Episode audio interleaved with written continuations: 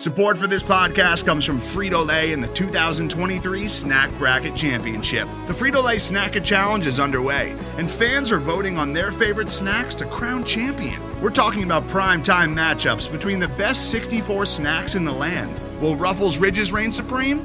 Can Doritos defend their dynasty? Or will Smart Food use their smarts for a surprise upset? Only you can decide. Get in on all the action for a chance to win up to $1,000 or a year's worth of snacks.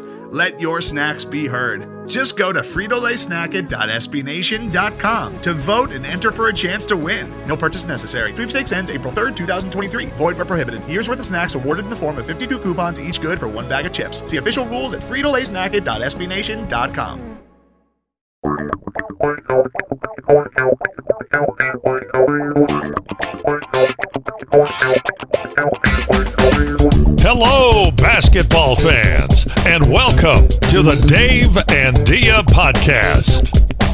Starting at center from Portland, the wily veteran Dave Deckard. And at guard from Los Angeles, the patron saint of rainbows and unicorns, your podcast MVP, Dia Miller. Welcome back to Dave and Dia, a Blazers Edge podcast. I'm Dia Miller. I'm here with Dave Deckard. We are still discussing all the rumors that are flying. Uh, you know, the off season is an interesting time because for Blazers, at least in the past, it hasn't been really that crazy. But it seems like right now there's just a lot going on. So we have a couple things to discuss tonight. Not a lot, but a couple things that I think are going to be interesting discussions. Dave, how are you? How are you doing? I'm doing pretty well. I mean, and it's not that we don't have a lot to discuss. It's uh, fewer topics but bigger Fewer topics. topics. Fewer Yeah. topics but bigger. It's like the the chaff is starting to be sorted out from the wheat here, and you got some big nuggets of shredded wheat to chew over in the last ten days or so before the draft. the draft i get really excited about the draft and i even if we trade i will still be excited about the draft i just think it's such a cool thing to watch these kids essentially their lives change in a second you know and and not for all of them You're so are you laughing that i called them kids Yes, you're so old. You've Well, reached, you've I crossed mean- the threshold. It's okay. It's my all right, birthday's Grandma this weekend, Dia. Dave. My birthday's Congratulations. this, my birthday's this weekend. We're at the age now where you say congratulations of um, living another year and not dying. yeah. Yeah, you, do, you don't look a day over 50. Thanks. My kids today, I was talking to him in the car and I told him that it was my birthday. And he said, How old are you going to be, Mom? And I, I said, Well, how old do you think I'm going to be? And my daughter knew. So she said, I'm going to be 37. And my son said, Well, you don't look 37, Mom. You look way younger than 37. And I said, Well, how old do you think I look? And he said, Like a 100. I was like, Well, we got to work on some numbers there. So The anyway. notorious ask to kids your age Yeah. thing. It's bad. It, it, But- t- anywhere from 22 to 108. yeah. But but it's funny because i've started i've shifted into that point of life where like i was a wedding photographer for years and years and years. You know when i started out in my career i related to the people getting married usually. You know that was the stage of life i was at. And as i neared the end of my career i was watching the parents of the people getting married you know the mother son dance and the father daughter dance and the father walking his daughter down the aisle and those kinds of things are the things i related to and i see that in movies too you know i don't relate with the young the young whippersnappers anymore. It's you know, it's the adults. And so I watched this, I watched the draft and and they really are like there are very few people left in the NBA that are the same age as me. We're talking like LeBron and Chris Paul and you know, Carmelo Anthony. There's just so few people left. They're all kids at this point. The guys coming in, I literally could all if I had a if I had a child young, I could be their mother, which is mind blowing. Scary. And would make you quite wealthy. But uh, yeah, I mean, your career is just beginning, though. I mean, at 36, almost 37, I mean, you have years and years and years. That's what's beautiful about a career in media. Uh, it's hard to age out. That's true. You just become an old fuddy duddy set in your ways saying how good it used to be when you first started compared to now. Yeah. yeah. And how things have changed. Yes. Those dang five pointers. I remember when all we had was threes. Those whippersnappers shooting from half court. Damian Lillard the third. I liked your grandpa seriously. better. Seriously. Oh man. All right, I don't know if I want to live to be that old. The alternative is not great. Uh, uh, The only the only prayer you really offer up is like, uh, let me live long enough to see the Blazers win another championship, which will make us all but immortal at this point. But I mean, you know, it would be fun to see one more before we shuffle off.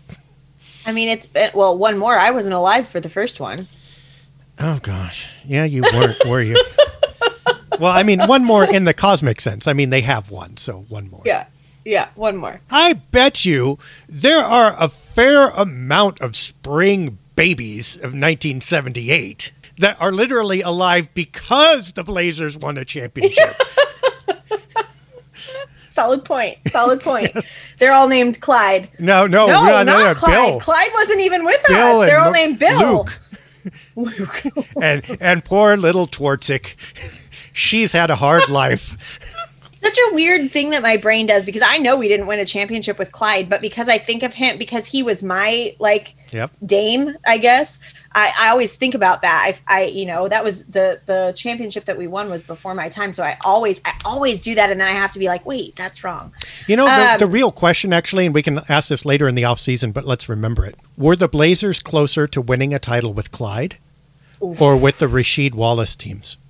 Like that 2000 team that went to game seven against the Lakers. And I think all of you put that in your memory banks, that question. Let's debate that like in August. But I, there might be an argument to be made that the Blazers were actually closer to a title with Sheed in 2000 than they were with Clyde in, you know, 1990 and 1992. Because those Pacers, wild. those Pacers were going to get beat. thought. All right. Well, we got a couple things to jump into. First of all, the rumors are are picking up around John Collins.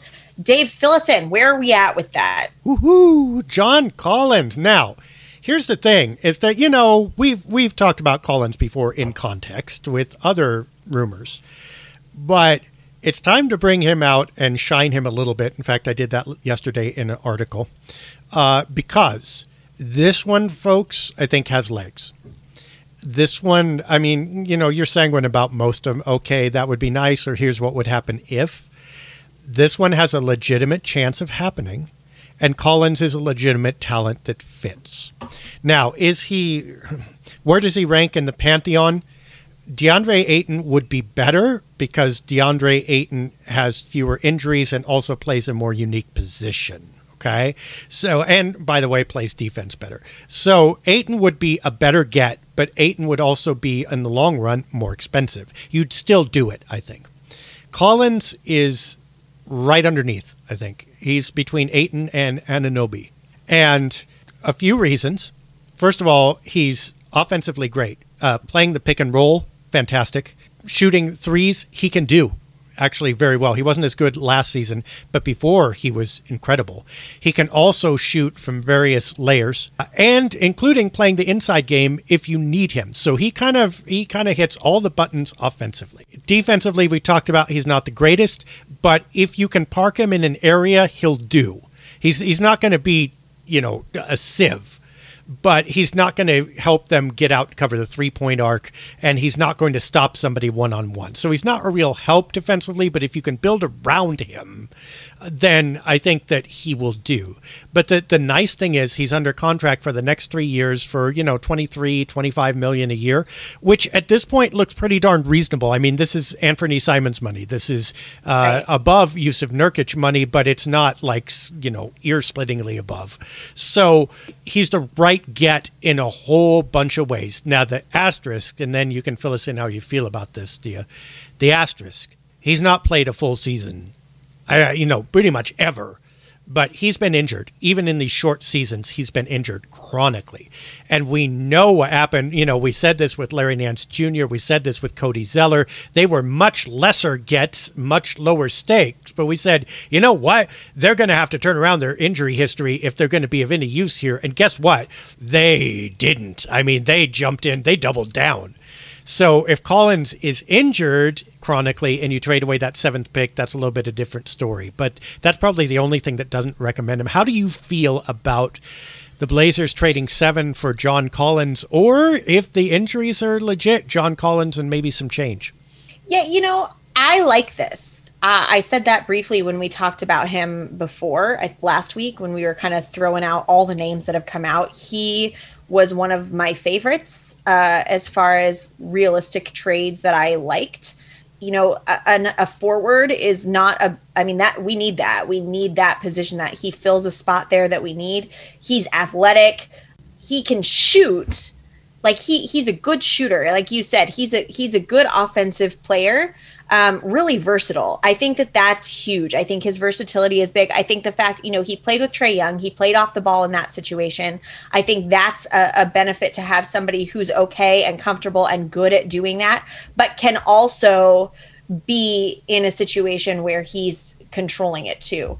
Um, and I think he's a kind of player who can do that. I actually think he's a, a decent defender. Uh, you know, he's not he's not going to be the defensive player of the year, but I think compared to some of the defensive the, some of the lacking defensive players we've had i think he's going to be fairly balanced in in comparison to what we're used to where guys are playing offense and just the defense is is not there. I think i think there's some there and i think it can be built off of.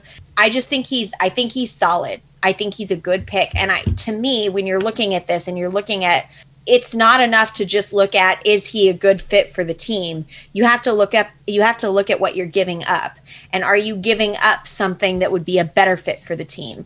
And the truth of the matter is that with this draft class and with the seventh pick there is not somebody who can come in my opinion there's not somebody we can draft that can come in and immediately fill in and start playing in that kind of role. So to me if we are in win now mode and we are building around dame then it makes sense to trade the seventh pick and get a player like john collins who can be a part of winning now, especially because if all we're doing is trading the pick, it's essentially like you're drafting him. So you still have other assets that we can move and things that we can play around with and do to try to build even more towards that roster that's going to be a contender. You know, again, I don't know if all the moves can be made to make us a contender this season, but these are moves in the right direction, in my opinion. The conversation we had last week about Bradley Beal and why I felt like he was not, even though it's not realistic, why I felt like he was not a good move is that a, a big part of that was you'd have to give up so much to get him in this case you're giving all your essentially all you're giving up is your seventh pick which is not something that's going to benefit us right away anyway. So why not? Why not bring in someone like that and take that risk? You're risking anytime you draft you're risking anyway because it's an unknown. Those guys could come in and just flop or not be ready or whatever and and not be i mean what if we draft somebody with that seventh pick and they just sit on the bench and then we trade them down the road? They haven't helped us at all right now. So why not get somebody like this? So why not get somebody like this that is you know a, a, a fairly known move? I it's i like it. I like it. And here uh, we have danny Marang uh, of the jack ramsays unless his account got tampered with and I guess he's the hacked Ramses. Anyway, uh, he is suggesting number seven for John Collins and the 16th pick. So move down Ooh. nine spots. Yeah. That's that's like an automatic. That's an automatic yeah. yes. Because you're moving yeah, down would... nine spots to get Collins, right? And you can use that 16th pick to facilitate another trade yeah. if you need to. I mean, exactly. Or you can still get your speculation person. Well, and especially for some of these teams that are building you know some of these teams that are trying to build with young talent and start over and essentially you know from the ground up a 16th pick is not going to be bad. I mean that's that's still a solid pick. So that's the kind of thing you're absolutely right. Yeah take that in a second. Well, take that in a second. and you have a 16th pick and milwaukee's 2025 combine them throw in a player for salary purposes and you've actually got a package there that you don't lose that much. And you know, it's not going to get you the world, but right. it's it's attractive enough. Two first round picks and yeah. a, a, a, player could yeah. probably pull you another starter. Yeah, and look, we don't need the world. We don't need the world we just need a little bit of help here. Yeah. so I and and it, it's it's exciting to watch these things happen because it kind of makes you feel like okay, like we eh, we're gonna make moves, we're gonna do something. So I hope I hope that these rumors end up shaking out and and we get him. I think that would be a great move. I I would be really happy with that. Nurkic, Collins, Anunoby, Hart, Lillard would be my dream. You know, uh, I'm talking about we can't get Ayton. let's presume, if we trade for Collins, and there's you know other stuff there. I, I don't think we can get Anunoby either, but if they did, and by the way, I would see Ant as the odd man out in that because I just like I like that Hart Anunoby, Collins, Nurkic defensive group around Lillard, and most of them can pass. I mean, Yeah. Hart can pass, Anunoby can pass, Nurkic can pass. Collins, not so much, but you don't need all five of them to, right? Right. And Collins can run that pick and roll. Collins is Yeah. a Yeah, good pick and roll guy. So, like, you could resurrect. Remember, remember Nurkic and Dame high pick and roll when Nurk was Yep. first here, and that was really hard to stop. Collins, I think, will be better. Yeah. So, and you can run it from more spots. So. Yeah. That would be my dream. I and even if Ant was an odd man out or was another trade or came off as a six man, I would be okay with that. Yeah, that would actually be really solid because again, you you're running hit, you're running your offense through him versus putting him on the court with Dame, where that's not happening as much. Mm-hmm. And and I actually I like that move. I mean, I don't know how the logistics of that bringing he's he's becoming a solid enough player that I don't know how he's going to feel about coming off the bench. But I like the idea of Anfernee Simons coming off the bench as a six man. I think that that I think that that creates instantly that creates a much more solid bench rotation than what we've had you know in the recent past i think that that adds depth real quick if you can do that so i actually love that i think that's i think that's great So- that would be great You get Ant minutes at the one two and hope to cobble thirty. I mean, he wants thirty four or thirty six, but you hope to borrow 30, 15 from Hart, uh, fifteen from Dame, right? Yeah. And you know Yeah. you can't quite get that. You have to play a little bit more. More. I mean, but still, I think that you can then swing Hart to the two three. Right, because he Yeah. can still play a little Yeah. three, especially off the bench. You know, in his second unit, Hart can probably play small forward still, just not as a starter on the regular. Right. So that's where you borrow his minutes.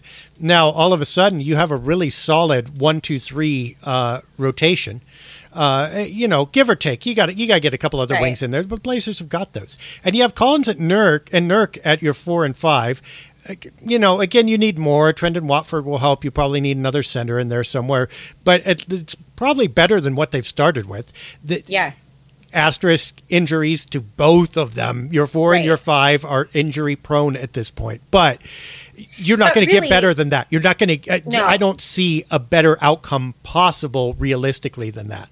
And essentially that's common. That that's essentially a risk with a lot of players in those positions. It's not just these guys. So i mean that's kind of just part of part of the game.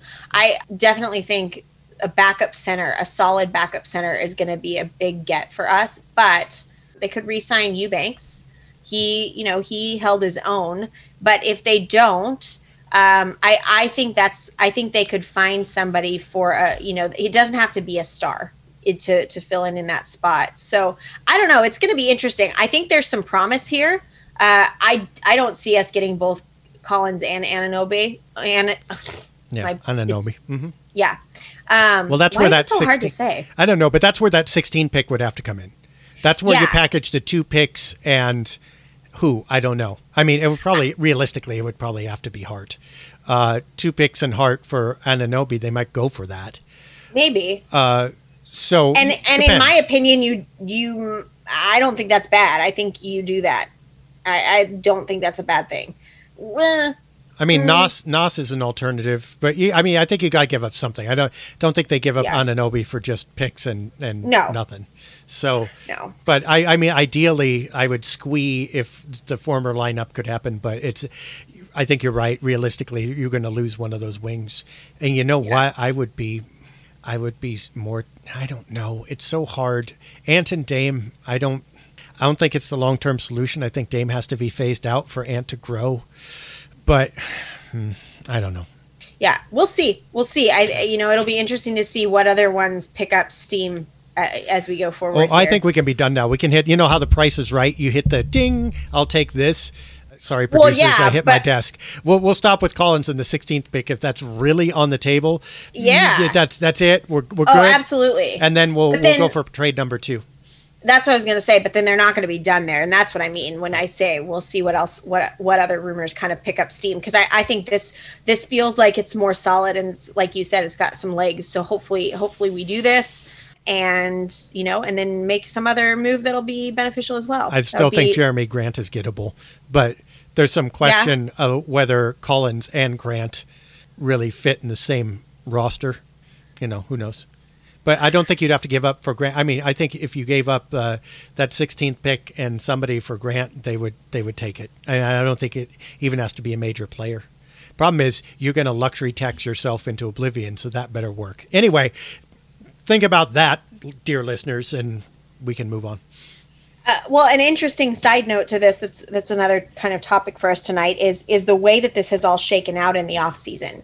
You know, again, Trailblazers fans are used to Neil Olshey era where rumors were kept tight lipped and uh, not talked about as much. There was a lot of control there with what was what was out there.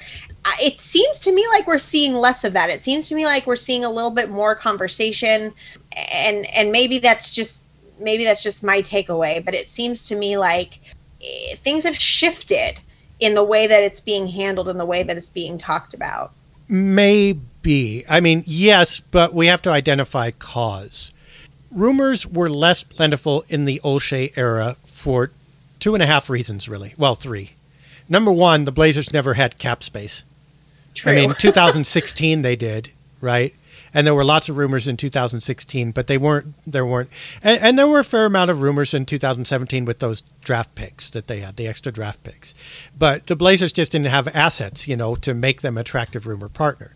Second, there was a perception, right or wrong, and it turned out ultimately to be right, that Neil wasn't going to move any of his guys, so yeah. it was a waste of time talking about them. But there were rumors still. The difference is that Neil would feed information and or fabrication to his select source, and we all know who that was. Uh, and that's the exact channel that Trailblazers rumors were. You, you, could predict if it came from one certain source, that was legit from the Blazers' mouth. If it came from anywhere else, it was speculation and or coming from a player somewhere. So that that was predictable. That aspect has changed, the latter aspect. And actually, really, all of them have. The Blazers have assets. They're more willing to move, and they're not tied to a single media source as far as leaking rumors to them. That's why you're seeing all the rumors, not necessarily that Neil was particularly different than Joe Cronin, you know, in, in substance. But even with those, even with those rumors, they weren't always accurate. You know, we even if it just because they came from somebody that we knew to be getting certain information, they didn't always pan out. And I think sometimes that was on purpose. The, so the purpose was not to tell the truth. The purpose was to right. get the right message out there or get the right, right, possibilities out there. The classic one, of course, was no, Lamarcus Aldridge hasn't decided to leave yet. Because it was for a moment for, to the Blazers' advantage to have that be true, even though it patently wasn't. Right? That's where that's where the curtain got pulled back from the wizard and everybody saw it, right? But there were other instances where the Blazers wanted a story out there and it got out there, uh, whether or yeah. not it was true. It's definitely it's it's always interesting to watch the gears turn and the way that this all works and how everything works together. You know, I was having a conversation today uh, with my mom about the fact that you know because the Blazers have cap space and and they're there are players that are looking to get bigger contracts. The Blazers are linked to all these players. All these rumors are happening, um, and just how that all works. You know, it, it, this is a business. All the pieces are kind of working. And as a fan, it's kind of a frustrating business because you start to get your hopes up and then you realize I'm just a pawn in their game of business. but um, at least the ones that we're hearing, uh, you know, seem to be a little bit more reputable. So, well, it, it, it's we'll less see. predictable. That's the thing. I mean, with the possible space, but also with the willingness to make moves. They know they got to rebuild. But also, it, it's really the source thing. I mean, we could look. We didn't make a big deal about this, but if you were watching and knew what to look for, you could pretty much tell. Yep, that's got legs. Yep, that's a possibility. Nope, that no way. And you could tell by when, how, and to whom it was released. Like you knew exactly what was going to happen, uh, possibly, and exactly what had no chance of happening. And now you can't tell that. Uh, it, Yeah. coming from anywhere, it, it may have some validity. Yeah, which makes it interesting because we just, you know, there's there's a lot of rumors circulating. But you're right, things are going to kind of, you know, work themselves out here and and clearly some of these other rumors are kind of distant. I, it seems like forever ago that we were talking about Ben Simmons, you know. Well, and the deadly thing is still going to be if it turns out to be a big fizzle at the end. If all the rumors once Yeah. again amount to not much, that's going to be uh, uh, an Yeah. issue. I, I don't see that happening though. I think we I think everybody knows we've got to make moves because really, I mean, other than the the really dedicated Blazer fans that are watching night after night after night and following online and you know the stories and the the articles and things like that, go find a Blazer fan that can name the the lineup that ended the season. It, it's people are so it, there's been that's not a that's not a lineup we're going to turn around and play a whole season with so you know they, there there has to be some sort of traction to this there. And even even going out of mid-season there was talk about how they didn't get everything done that they wanted to get done and that there were still moves to come and whatnot. So i it would be very surprising to me if if it fizzled. I think that they're going to do everything they can to make moves. And i i would guess that they've got a plan a b c d e and f you know and if something doesn't work out they're going to move on to something else. So Exactly. we'll see. Let's hope. Another big somewhat related story uh, that'll be kind of an interesting topic for us is uh, if you are somebody who follows the trailblazers especially on twitter um, if you are familiar with the athletic um, a fairly well-known writer jason quick has uh, announced that he is going to be taking a step back from the athletic. He cited mental health reasons. Um, if you there's a we wrote uh, we wrote it up on Blazers Edge. You can go look up the details there, or on Jason Quick's Twitter feed. He also posted quite a bit about it. But it, it's an interesting topic. The concept of people that are essentially living a dream. I mean, so many people have dreams of being in this arena of, of working in sports and covering a team. And you work and you work and you work to get to that point and you essentially you know get this dream job. And then here we are at a point where he's citing mental health issues and saying he needs to take a step back. And one of the things that he said was that you know he he he needs to fall back in love with it and essentially I, I that's a paraphrase but that you know that that that that love for for what he does has has kind of diminished. And i think um it's an interesting topic. It's an interesting topic. First of all you know we wish jason quick the best um, at, at the end of the day regardless of whether you like a writer or you don't you like their writing or you don't whether you agree with what they say or you don't you know there's a human being behind that. And always we wish the people well and we wish jason quick well and, and hope that he can find what he needs in in all of this but i think it's a bigger topic as well dave you want to you want to kind of jump in here Well, to be fair, he said, frankly, he may not fall back in love with it. He's not sure if it's possible. yeah I mean, he did There, he said he might become a mailman yeah, I mean, there, there are a couple levels to this. The easier one and the more personal one, of course, as you said, is the mental health issues. And anyone who's undergoing that, it's no joke. And by the way, it doesn't matter if it's your dream job or if it's not. That doesn't affect those. Mental health issues are kind of like a garbage disposal. And they will eat, you know, old wilted lettuce or they will eat the best cheesecake that you've ever had and the garbage disposal doesn't care. And no matter what you put into it, it's going to grind it up. And I'm not sure about Jason's state or his experience. I cannot speak for him. But those who say, well, it's a dream job and gosh, I'd love to do that and whatever, if you're experiencing depression, no, you wouldn't. or no, you might not at least. And by the way, anybody who's been even barely inside understands that it's not always a dream job.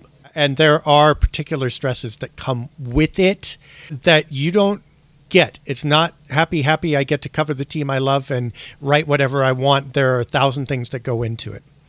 That brings us to the second point, which is harder to deal with uh, in a sense because it's not as clear.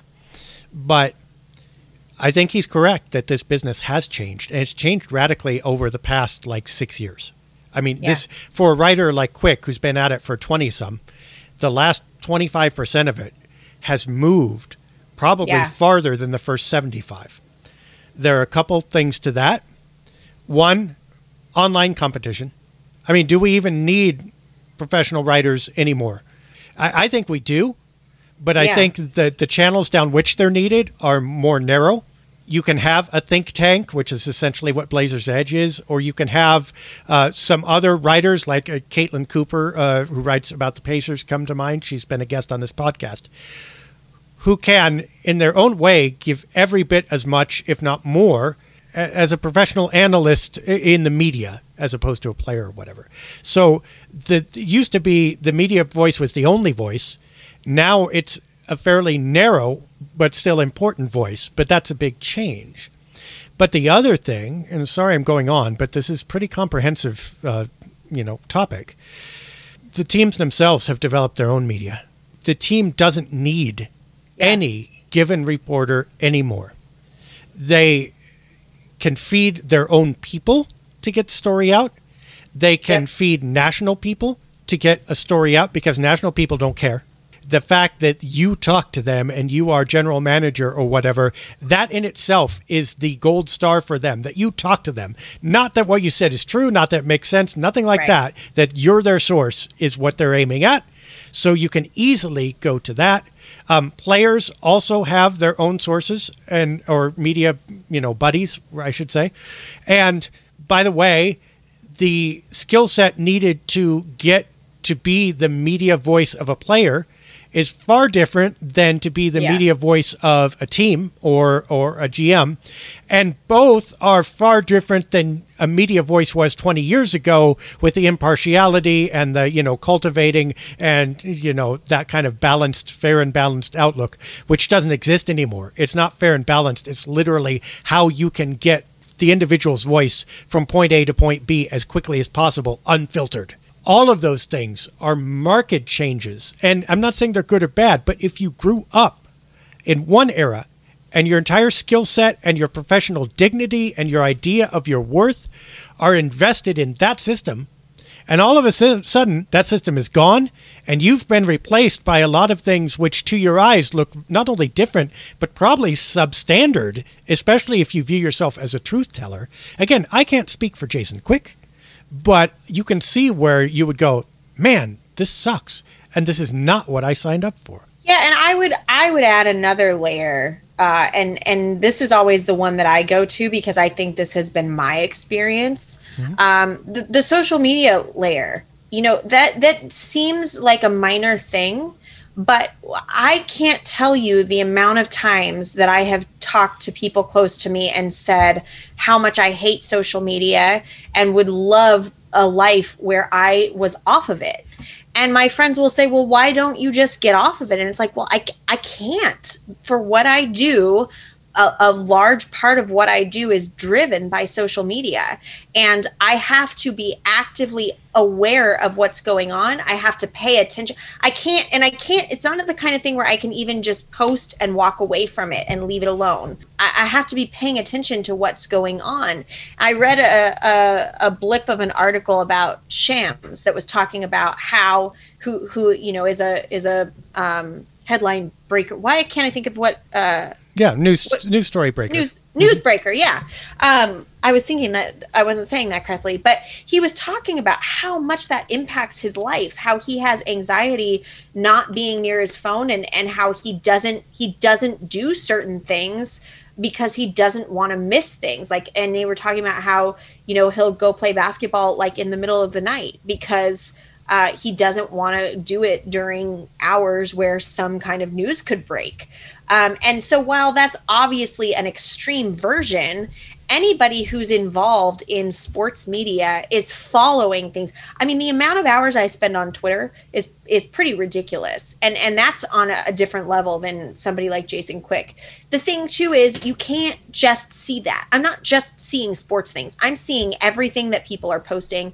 I'm seeing things that wear me down personally, that wear on my mental health personally, um, that have nothing to do with the Trailblazers because it, you're keeping an eye on the things that are going on on top of that, social media also brings in the aspect that where a, a writer used to write what they were going to write, it would be published and they would move on from it.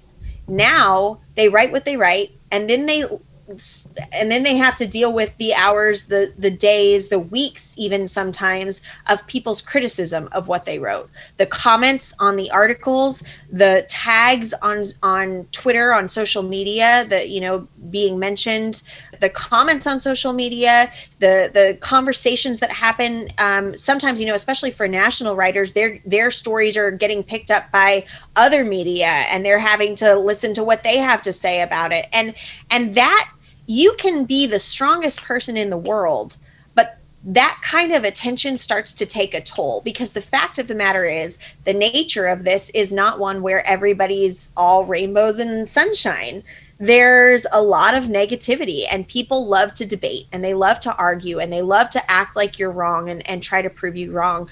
And and just to get personal because apparently that's what i do i would say that that happens to me I will walk away after reading comments on one of our podcasts or, you know, some Twitter thread I get dragged into and and where people basically I feel like kind of rip me apart and act like I don't have a clue what I'm talking about. And I said to my mom, we were actually talking about this today, and I said to her, you know, I don't care if people disagree with me. I don't care if they don't like my takes. I like that's fine. You're entitled to your opinion. You're entitled to disagree. You're entitled to have a different idea of how things should be done. But one of the things that is really frustrating and, and honestly grates at me is when people act like I don't know what I'm talking about, or I don't understand the team, or I don't understand basketball.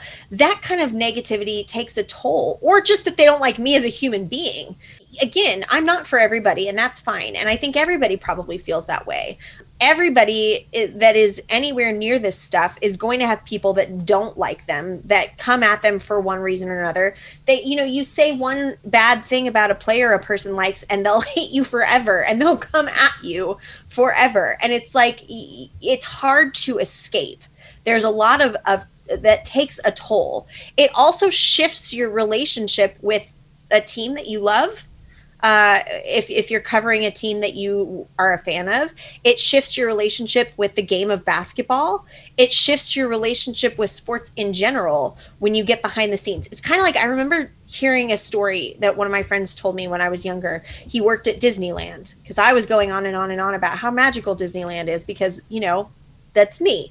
I like the magic. I like the rainbows and the unicorns. I'm a big fan of Disneyland and I love that like inner child magic. So as I'm going on and on and on about how magical Disneyland is, he stops me and he's like, "Dia, it's really not that magical. Like there's one part of Haunted Mansion. There's one part of the Haunted Mansion where if you if you look closely, you can actually see a bullet hole in or like where someone tried to shoot somehow. And that's not like there's when you're when you're behind the scenes, when you're working there, the veil is torn back and you no longer see it as magical. You see the bullet holes in the glass of the ride and you see, you know, the gears that it takes to run the ride and you see what it looks like when it's empty and you see, you know, Mickey Mouse take off his head. Like you see all those things and it stops being it stops being Mickey Mouse magical. take off Goofy's head. Uh, it, well, I mean, yeah. And so so i think so i think that that's kind of what starts to happen when you're in a situation like this when you're behind the scenes when it becomes something you have to do when it becomes something that's part of your daily life and you're seeing the ins and outs of things and the the good the bad and the ugly it starts to lose its magic and and its joy i think to some degree. And so i would add that that there's a lot of that that and and i'm not speaking for jason quick because i don't know any more than what's been put out there. But i think that that's you know that that that it makes sense when you think of things along those lines and how it's shifted in in like you said it, you know, in the last, even just the last little bit of time that he's been covering or that anybody's been covering, how much it's shifted and changed. Sure. And part that strikes me about what you said is that just anybody can do it now. And I, I don't mean to say just anybody can do what Quick does. Just anybody can make a comment. Anybody can quote Woj. There's so much of what used to be exclusive to that job that just is done is crowdsourced and not as well probably which is part of the rub. But like literally the stuff that made you distinct either other people are doing it or it's been appropriated. I mean think of, think of this too. This popped to mind really quick. Asking questions. Knowing what questions to ask how to finesse that how to get the information out of a player was the esoteric skill set of a beat writer and or someone covering the team, right? You had to know who your source was, how to get at them, and only you. I mean, if you'd have to put in the time, the effort, nobody yep. could do this, right? You don't even ask a question anymore. You don't even ask a question anymore. That literally the player that you are connected with contacts you and says, here, you know, this is what I want to say. Or you contact the player and say, hey, you got anything to say about this? And the player goes, blah there you go. And yeah. that's what it is. And it's like, I'm not saying exclusively, but that's kind of what it's turned into, mostly not the same. So I get yeah. it. Uh, but I hope Jason's mental health issues resolve first. And then, you know, we can obviously talk about all the rest of this. Yep. Yeah, and that's really, I mean, it's just, I think it's, again, always a reminder that, and I think this goes for everybody, anybody listening to this podcast, for me, for you, for everybody, that behind every social media account, behind every article that's posted, behind everything is a human being. The human beings that are responsible for these social media accounts including like the team accounts, the human beings that are responsible for writing the articles that you're commenting on or commenting on on the Facebook or reposting or whatever, they see this stuff and they see your words. And I think it's just always again, you can disagree. You don't have to have the same ideas. You can even debate a topic, but just be kind. Like it doesn't hurt to be kind even if you disagree. And I think just keeping in mind, you know, just like we talk all the time about the athletes or players, I mean the the athletes are humans, so are media people they're also humans and the things that are being written are being written by human beings who are doing their job. Don't go after amara baptist. We'll have words. Yeah seriously. Man i think about that all the time. Every time you think about amara I, baptist all the time Yes, like every I always I look at that Trailblazer account knowing she runs it and every time there's some like holiday or there's some kind of uh, anything and I know she's going to hear it in the mentions or anytime the team loses or makes a move and Trailblazers gets mentioned like crazy I always think about Amara and I always think about how I could never do that job because I would I would not she is classy and handles it with grace and I would not we are so getting clicks. This is going into the Twitter blurb. Find out which of the Dave and Dia, you know, which of podcasters can't stop thinking about Amara Baptist. that uh, we're we're capitalizing on that. I know. Me. Well, they'll find out it's you.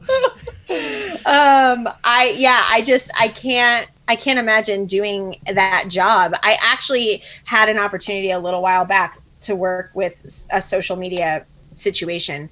And i just said like this is not what i want to do. Like i can't i cannot imagine having to deal with the angry hateful awful comments and messages and things that that the teams get. And so you know it, i think it's real easy to dehumanize those kinds of things because it's the trailblazers account but you forget that behind the trailblazers account is a person that has to read that that has to deal with that that and that that has to take a toll.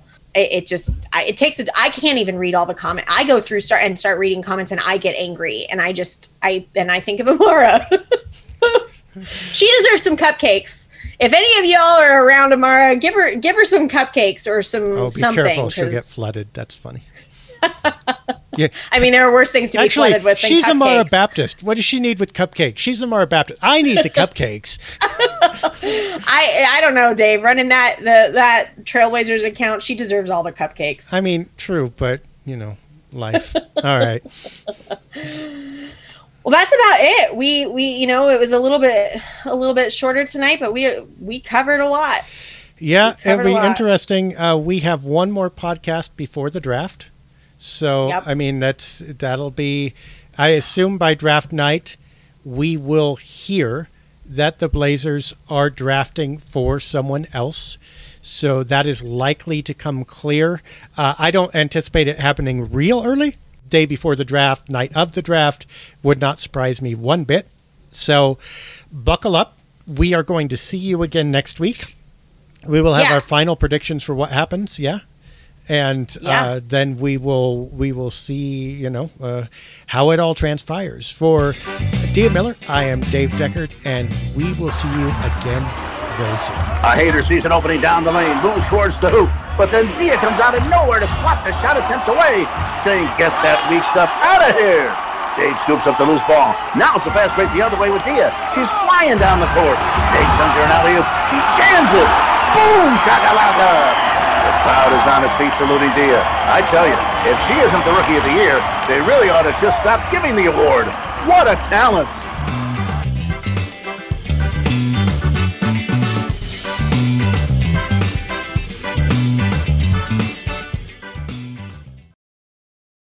Today's episode is brought to you by Cars.com.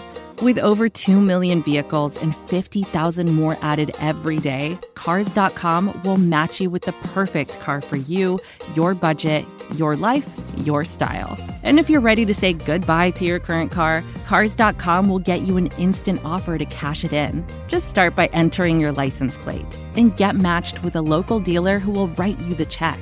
So whether you're looking to buy or sell, just go to Cars.com. It's magical.